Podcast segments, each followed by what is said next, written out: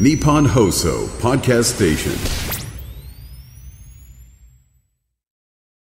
はい。で、えっと、月が超えましたが、はいで、月が超えて、去年の豊島滝の話をしているんですけど、ギルベスターコンサートの、ええはい、オーチャードのですね。どうなってるかというと、はい。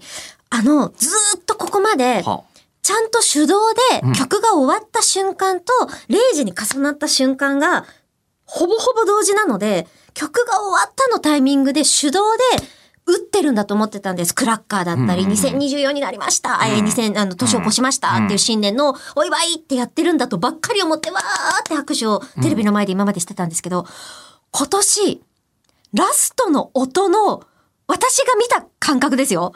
一瞬手前で、打ったの。クラッカーを。ってことはあれ自動で打ってるんだ。クラッカー打った人は？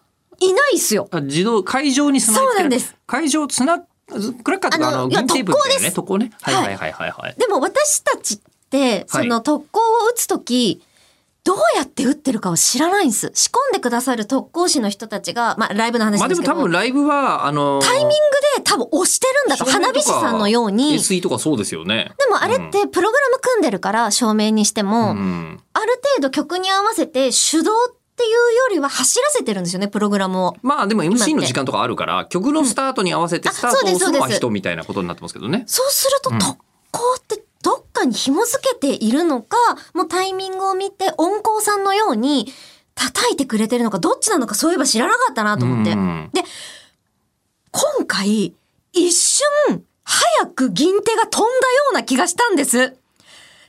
じゃーんパーンじゃなくて、パンじゃっていう、ズレだったように私には思えて、小馬健さんも、あちゃーって顔をなさったんですよ。でなんでずれちゃったのそれ？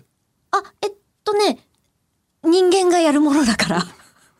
クラシックのコンサートだから。まあまああの そこを見リズムてるんですけどキープが若干ずれたっていうことなんですかで、ね。かつ、うん。ということは、本当に、時間見てないんだと思って。ここに、検査演奏中無理じゃない？あ、でもさ、譜面があって、スコアがあって、そこに時計を置いてたら、それに合わせて振れるじゃないですか。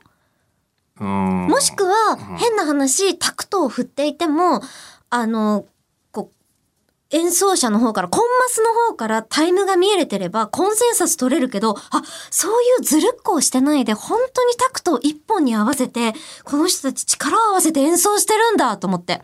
でもその後、司会の方たちがずっと、大成功でしたねって言ってるから、もうどっちなのかがわからなくて、小馬圭さんのあちゃーっていう顔が、もう可愛くてしょうがなかったです。でもまあそれよりは、あの、ギネスで失敗した宮山博さんの方が、いやあの、恥ず見かしかったんま、見ましたけども、ね。あれは誰がどう見てもミスってたよね。うん、しょうがないよね。